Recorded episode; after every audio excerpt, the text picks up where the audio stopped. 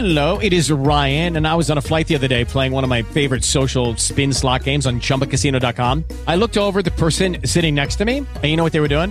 They were also playing Chumba Casino. Coincidence? I think not. Everybody's loving having fun with it. Chumba Casino is home to hundreds of casino style games that you can play for free anytime, anywhere, even at 30,000 feet. So sign up now at chumbacasino.com to claim your free welcome bonus. That's chumbacasino.com and live the Chumba life. No purchase necessary. VGW Group. Void were prohibited by law. See terms and conditions. 18 plus. Lucky Land Casino asking people what's the weirdest place you've gotten lucky? Lucky? In line at the deli, I guess? Aha, in my dentist's office. More than once, actually. Do I have to say? Yes, you do. In the car before my kids' PTA meeting. Really? Yes. Excuse me, what's the weirdest place you've gotten lucky? I never win and tell. Well, there you have it. You can get lucky anywhere playing at LuckyLandSlots.com. Play for free right now. Are you feeling lucky? No purchase necessary. Void where prohibited by law. 18 plus. Terms and conditions apply. See website for details.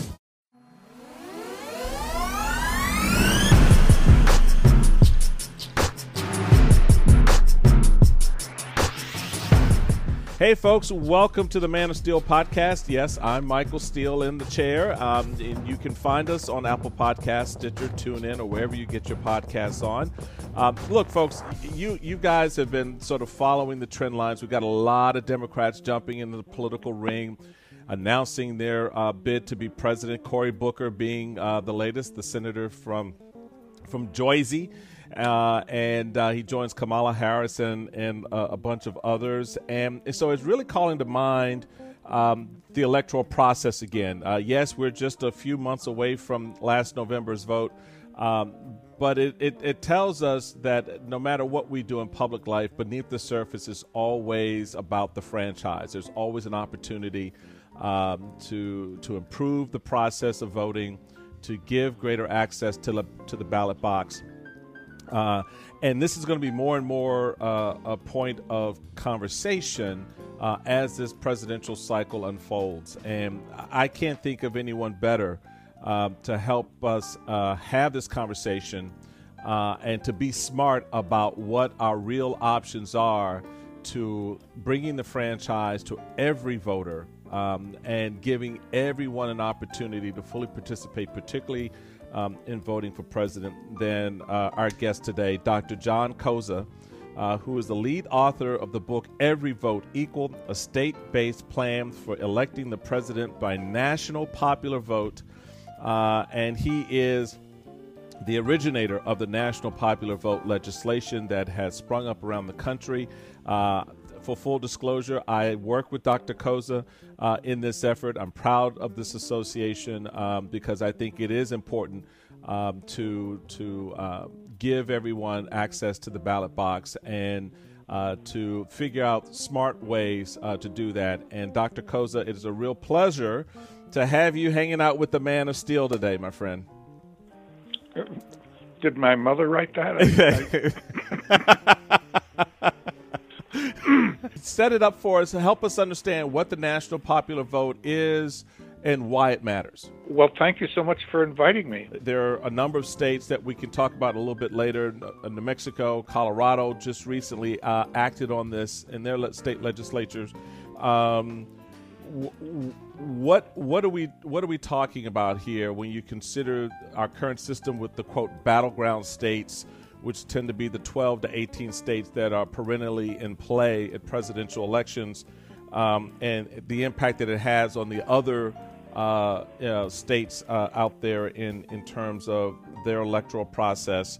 What what is the national popular vote interstate compact, and how does that change uh, the dynamic uh, for voting uh, in, for president? Well, right now, uh, when you're running for president the states give all of their electoral votes to the candidate who gets the most popular votes inside each particular state. So if a state is uh, more than four or five percent uh, Democratic or four or five percent Republican, uh, the candidates aren't going to campaign in that state because they're either going to get those electoral votes for sure or they're going to lose them for sure. And the result is they campaign only in the states that are very closely divided within a couple of percentage points. There's usually about a dozen of those states, the so called battleground states, and the entire presidential campaign gets focused into those states.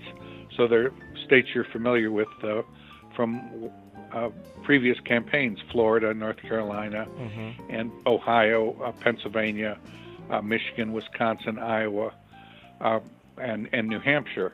And uh, almost all the campaign events and almost all the uh, campaign spending, the campaign offices, uh, are focused on winning those closely divided states. So you've got the Constitution. This is the one thing that, um, in in sort of uh, being on on the on the road uh, on behalf of uh, a national popular vote, you run into the first barrier people throw up is the Constitution, and they and they claim the Constitution doesn't permit uh, what it is uh, you propose, uh, Dr. Koza. But the Constitution, Article 2, Section 1, gives states exclusive control over awarding their electoral votes. So there is no uh, set requirement, constitutionally speaking, for uh, how the states implement uh, their electoral process. In fact, the, the Constitution says, quote, each state shall appoint in such manner as the legislature thereof may direct a number of electors. So that gives uh, flexibility to the states.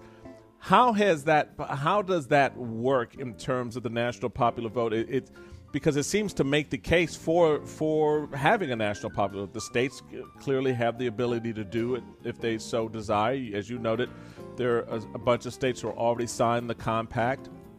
What does that mean? How does that work constitutionally uh, for the national popular vote?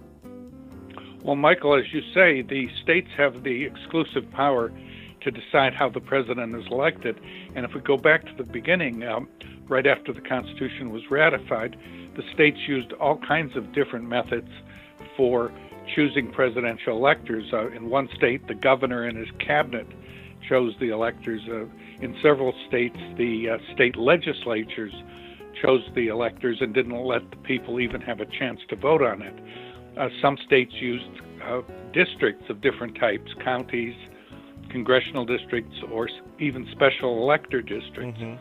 Um, and, and other state, uh, three states used the something similar to what we have today, which is the winner-take-all law that gives all of the states uh, electoral votes to to the candidate who gets the most votes in that state. Curiously, all three of those states repealed their winner-take-all law uh, by 1800. Um, but then later in the uh, uh, 19th century, the winner-take-all law became uh, predominant. So, so you've got you've got uh, this. This is the back, the constitutional backdrop here. Um, so the states enter into this compact where they agree that uh, whoever wins the national popular vote, we will allocate our electors, our electoral votes, to that particular candidate.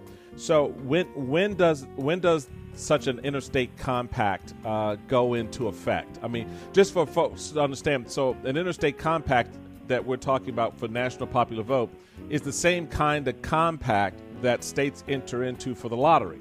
So the state of Maryland, my home state, uh, the state of Nevada, the state of New York, and Florida, all enter this compact to say that uh, we're going to play the lottery together, and if uh, someone from Maryland wins the the pot, the national pot of money, that these other states will pay up and, and give the winner from Maryland uh, that money. The same idea with this, you know, with national popular vote would be that uh, those a candidate uh, who's running, candidates who are running for president, the one who gets the popular vote, um, uh, the national popular vote, we would allocate our electoral votes to that candidate. Is that is that pretty much how it works?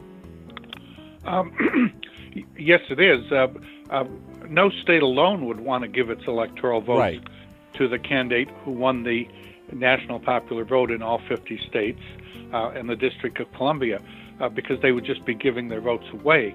So uh, our compact does not take effect until states having a majority of the electoral votes pass the exact same law.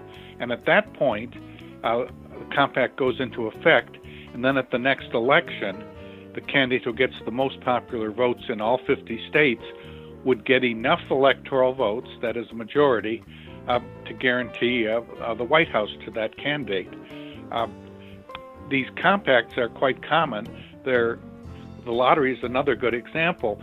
Uh, uh, Maryland alone could not offer a large prize Right. uh, in the lotto game because there just aren't enough players in the state of Mar- Maryland. But by joining a compact with other state lotteries in other states, they can build up a large jackpot, which the public likes, and uh, increases lottery sales. Uh, and because they have that critical mass of, of a lot of states and a lot of uh, players, they can offer a very large prize. And there's all kinds of other compacts involving education and crime, uh, water resources, uh, and, and so forth.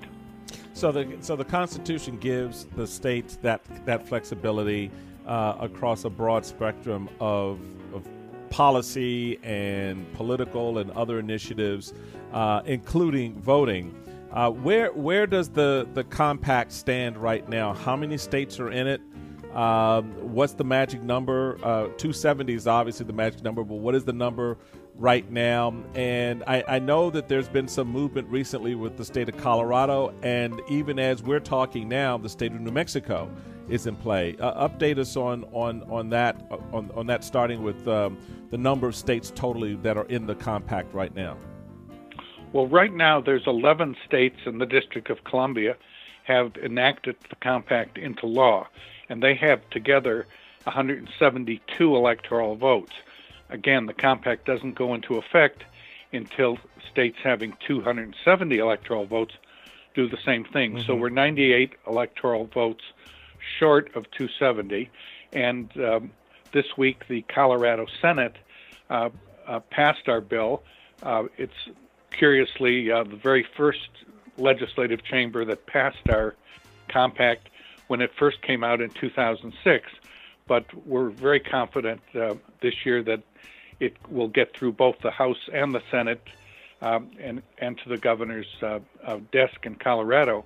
Uh, also, uh, later today, the New Mexico House of Representatives will be voting on the compact, and that's another state where the compact has previously passed both houses of the legislature, uh, but in different years, um, and then, therefore in the past it, it never uh, got enacted into law. And we're optimistic that uh, uh, pr- probably this year uh, we can pass the House and the Senate together in the same legislative session, get it to the governor's desk, and hopefully it'll be signed. And that and that would add five more electoral votes to that to that compact, bringing your number down to 87 needed at that point. Correct?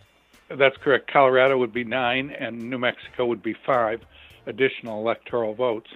Um, so that would put us uh, closer to uh, the 270. Yeah, yeah, interesting. And so, so it, the, the- one of the things that I've always found fascinating in talking to people about this about this issue, uh, Dr. Koza, is the the the flip flop.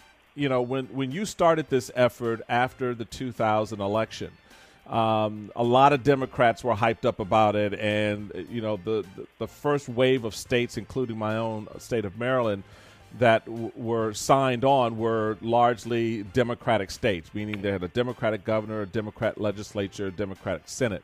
So it was it was in response to the 2000 election, which we all remember as you know the the Bush v Gore election, um, and that you know had a lot of recriminations, and of course the Supreme Court intervenes.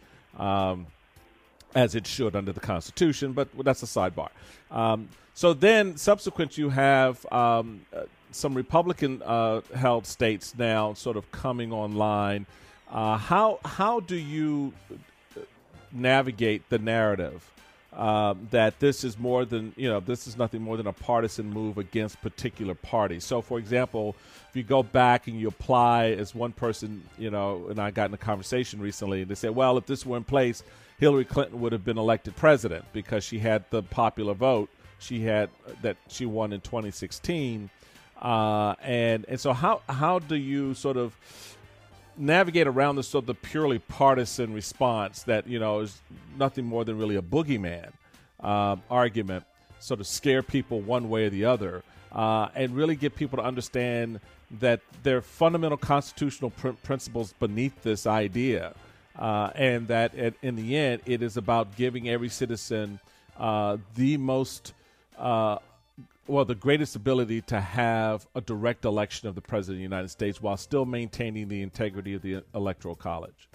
Well, our proposal is nonpartisan, and what we try to emphasize to people is that there is no built in advantage to either party in the existing system, or, or for that matter, under the national popular vote approach. Mm-hmm. Um, now, right after the, uh, w- when we started in 2006, the most recent memory was the very close 2000 election, uh, where Bush carried the state of Florida by 537 votes out of several million cast, and uh, it was pretty easy to make the the point that uh, those 537 votes could have gone the other way, uh, and that the uh, there was nothing inherently built into the system that gave uh, the Republicans, for example, an inherent advantage, and and that argument was really so clear that as we got away from the 2000 election, we got more and more Republican support, uh, particularly as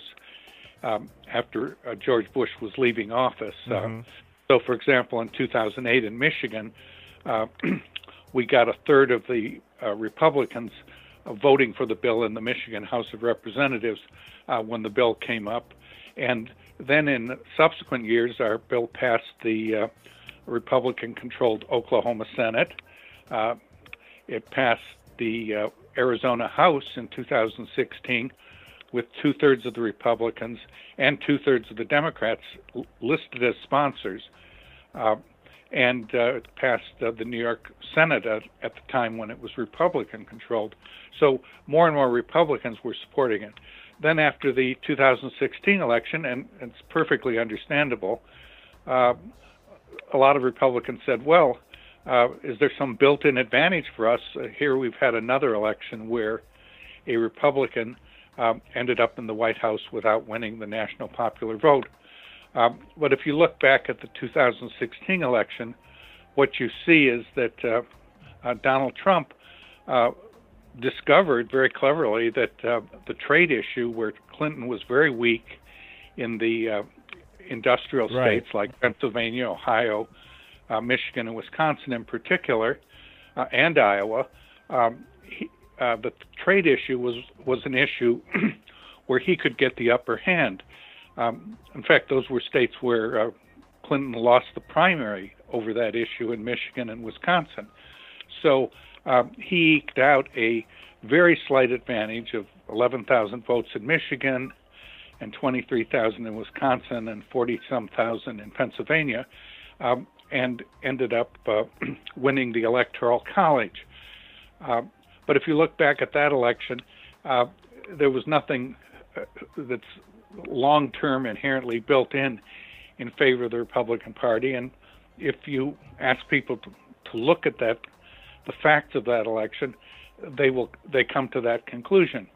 But I have to say, uh, uh, because of the 16 election, it's been harder to get Republican state legislators on board on this bill uh, than it was before. Uh, right. Just before the 2016 election, our bill was sponsored, uh, actually sponsored by 47 of the 56 senators in Georgia. That, that was a supermajority of both parties. Um, and that was because Georgia is, is pretty much an ignored state in presidential elections. Exactly, right. And they could look over the border and see all the attention Florida got there's numerous issues where Georgia and Florida um, are um, in competition, uh, whether it's uh, dredging the Savannah Harbor or water issues uh, and so forth. And just generally, states that are battleground states get um, 7% more presidentially controlled federal grants. So um, the non battleground states, which are three quarters of the states, uh, like Georgia, uh, uh, and other states, uh, the support um, was bipartisan.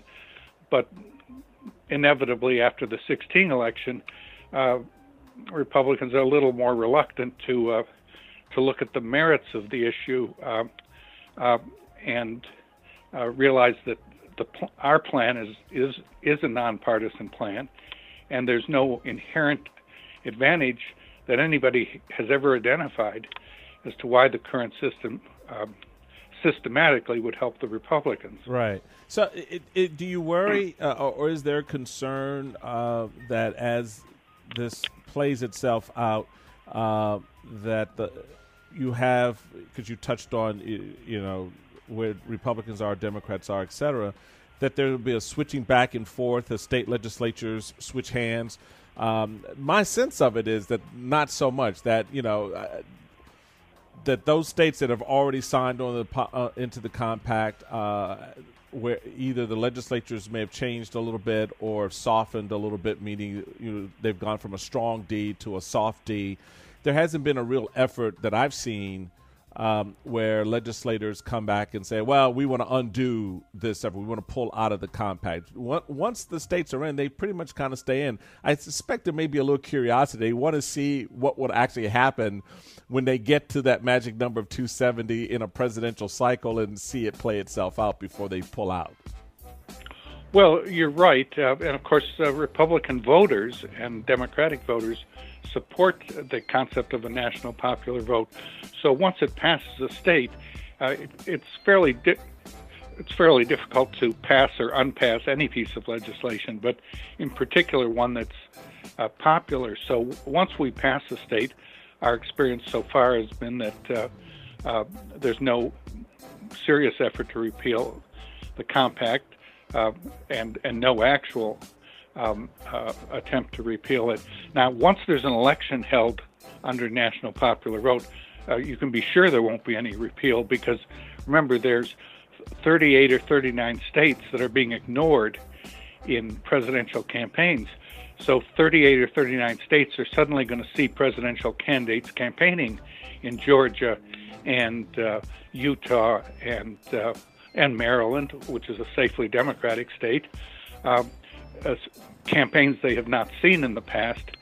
And the uh, obvious benefit of having a 50 state campaign where every vote is equal across the country would, would I think, uh, uh, keep the compact in place. But the states would do have the right to leave if, if they decide it's a bad system. Interesting. Hey, I, I, I, for me, this the, the prospects of this are are just so enormously important. Um, uh, longer term, and I think it it changes the dynamics um, profoundly of how we look at the presidency, how we look at the process of running for the presidency. You know, you get the big state, small state argument. Uh, how how do you counter? Um, what is the counter argument to you know? Uh, you know how the how the various states are impacted. You know, uh, California versus a Rhode Island in my estimation, there seems to be sort of a, a, a, an equalization, sort of a leveling of the playing field. Because if I'm a presidential candidate, uh, I go to California for two reasons: one, to raise money, uh, and and two, uh, to to do whatever I can to grab those that significant pot of electoral votes there. But now all of a sudden, uh, I get to in under the national popular vote, I'll get to leverage that against a state like Rhode Island, the smallest state in the union, um, because their electoral votes are going to add to my total. They're not the elect, their popular vote is going to add to my total of popular votes uh, of, from across the country, and that that will help me get not just California's electoral votes, but electoral votes in states I otherwise may not get that are part of the compact. Well, Michael, you've touched on one of the uh, myths that uh, a great number of people have, which is they think the small states are advantaged under the current system. Um, and they think, in the back of their minds, they think the small states are Republican. Right. So, uh, first of all, uh, in the last seven presidential elections, the uh, small states have been slightly Democratic. They've they have divided seven to six in favor of the Democrats in all but one case. So the small states are basically tied politically. They're not Republican and they're not Democratic, and if anything, they're slightly Democratic. But more importantly, people think the small states have some huge clout in presidential elections because every state gets two extra electoral votes eh, corresponding to their U.S. senators. So they go through all these calculations and say that a vote in Wyoming is worth three times a vote in California. in fact, a vote in Wyoming is worthless for president, uh, just as a vote in California is worthless, because they're both uh, safely uh, Republican and Democratic states. Uh, and of the 13 smallest states, 12 of the 13 are one party states in presidential elections. The only closely divided battleground state among the 13 small states is New Hampshire, which has voted Democratic six out of the last seven times, but it but it's close. so the only one that gets campaign attention in the November election uh, is New Hampshire. The other 12 small states are totally ignored, and curiously, those 12 states have the same population as Ohio, uh, about 11 million people. Of course, Ohio gets an enormous amount of campaign visits, Right. and money, and offices and attention, and policy policy favoritism. Uh, small states are just totally ignored. So the reality is, the small states uh, they're actually the uh, most disadvantaged states of all in the present current system because because uh, just the reality small states tend to be one party states and they are factually one party states and hence they're politically irrelevant in choosing the president under our system a voter in South Dakota or Rhode Island would become just as important as a voter in Ohio Yeah, yeah. That's and candidates would have to campaign in the small states, uh, and they would give the 12 small states precisely the same attention they give Ohio, because the 12 smallest states have the same population as Ohio, and and if you're running in in an election where every vote is equal, you will generally campaign uh, in in uh, lockstep with where the population is Yeah, located. I, I think that's such an important point because you, you, you're taking uh, a political behemoth like Ohio,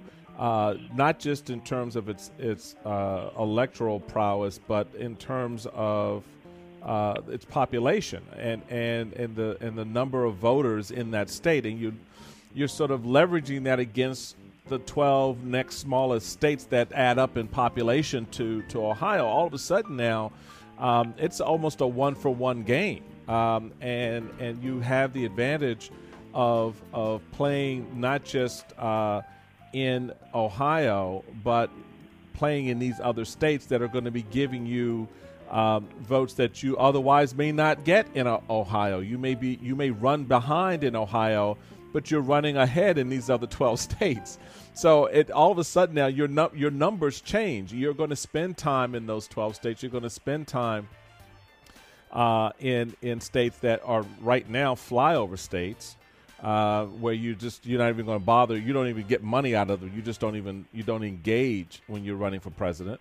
Um, and then of course you, you're going to do more than just drop into a state like my state, which is a donor state.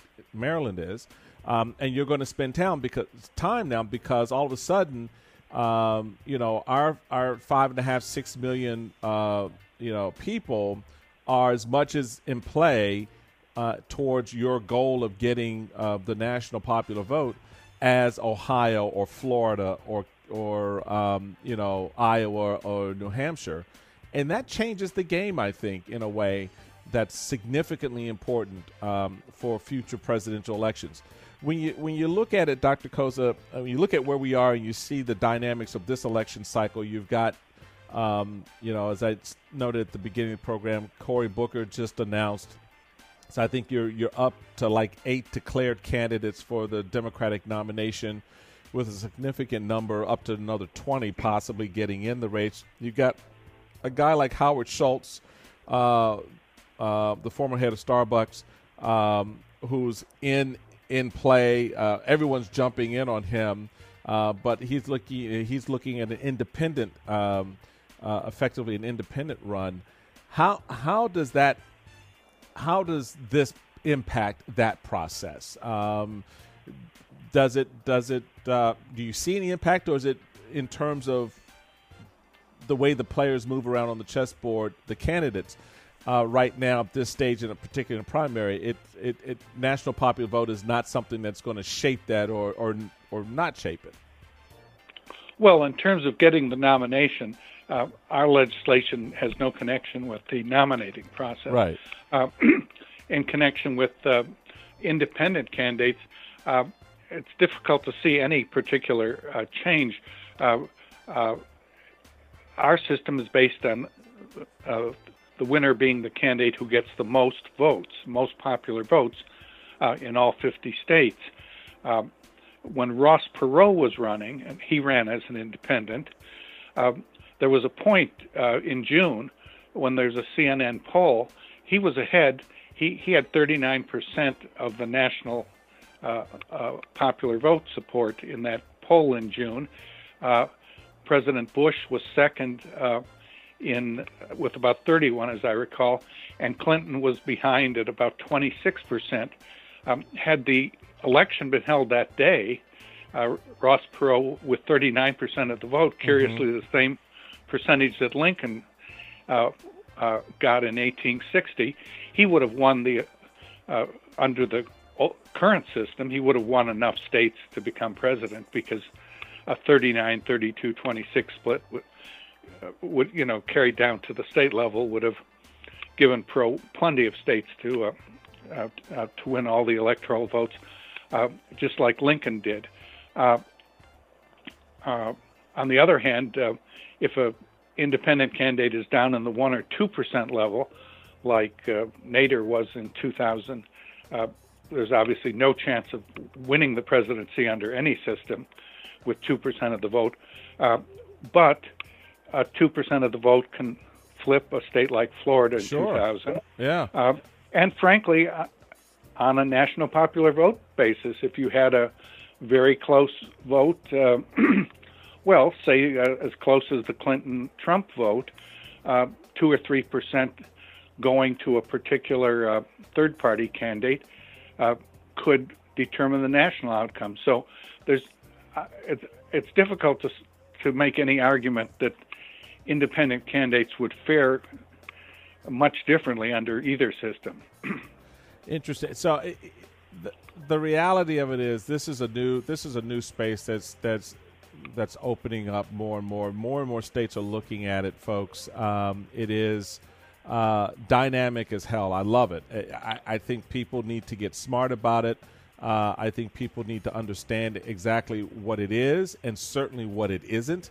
Um, and we can start with the fact that it is constitutional because, as we noted already, uh, the Constitution gives us the authority, gives the states the authority to enter into such compacts um, and and to you know declare themselves, um, uh, you know how they want to go about um, you know putting in place the mechanisms for electing uh, or nominating and electing a president uh, it's not complicated, folks. Uh, it's right there uh, in the Constitution itself. So there, there's a lot of ground uh, ground to do this, uh, do this important work, and I'm excited to be a part of it. Uh, Dr. Koza, I'm I'm glad you were able to take some time and come on and, and sort of talk us through some of the mechanics of this and what it what it means and what it will mean for voters going into presidential cycles. Do you think? Um, uh, probably not 2020 so much, but by 2024, are we looking at uh, um, the possibility of the requisite 270 uh, electoral votes uh, uh, being captured by the states and, and entering into the compact? What's what's your optimistic outlook? Well, uh, we have an outside chance of putting this in, into effect in time for 20, but it's not that good a chance, mm-hmm. but we're adding electoral votes all the time. Uh, we expect to, that several additional states will enact this into law that, uh, this year and next year, and that we'll be much closer to 270 um, uh, by the time of the 2020 election. And we think we'll go over the top uh, uh, sometime in the 2021 2022 period. Uh, so I am hopeful and, and optimistic that the 2024 election for sure uh, would be uh, under a national popular vote. That that would be exciting as all get out. That it, it really really would be, and uh, it's just a privilege for me to to be associated with it, and have so much respect for your leadership and vision uh, and really trying to open up the opportunity for every American uh, to exercise their franchise and participate and feel feel uh, the validity of participating in uh, the electoral process uh, by uh, participating in the national popular vote. Um, Dr. Koza, just a real pleasure having you on with the Man of Steel. Uh, well, thank you, Michael, and thank you for inviting me. Uh, absolutely. So, folks, uh, he is the author of the book, uh, co author, one of the lead authors of the book, Every Vote Equal A State Based Plan for Electing the President by National Popular Vote. Uh, please check it out. And, and Dr. Koza, what's the website that folks can go and learn more about the National Popular Vote? Um, nationalpopularvote.com. All right, folks, nationalpopularvote.com. Check it out yourself. But before I go, just want to just raise one little thing with you. You know, it happens to most of us at some point or another. Debt just sort of creeps up on you. You know how that is? How many of us have looked at our finances and screamed, How can we make this much and still have so much debt? Unexpected repairs, replacing the washer and dryer, medical bills, and of course the killer, those insane interest credit cards you had to use to pay for it all, right? Here's a really smart move that could help you get on top of your finances. Get a fixed rate personal loan at bestegg.com. The rates are great right now. And now imagine finally being able to pay down those crazy high credit cards and bills and then bank the money you save each month. Consumers have rated Best Egg 4.8 out of 5 stars on Consumer Affairs because of the super easy online app that takes about a minute with no impact to your credit score. Upon approval, funds can be deposited in as little as one business day. So get your bills under control. Bank what you save and take control of your finances with a loan from bestegg.com.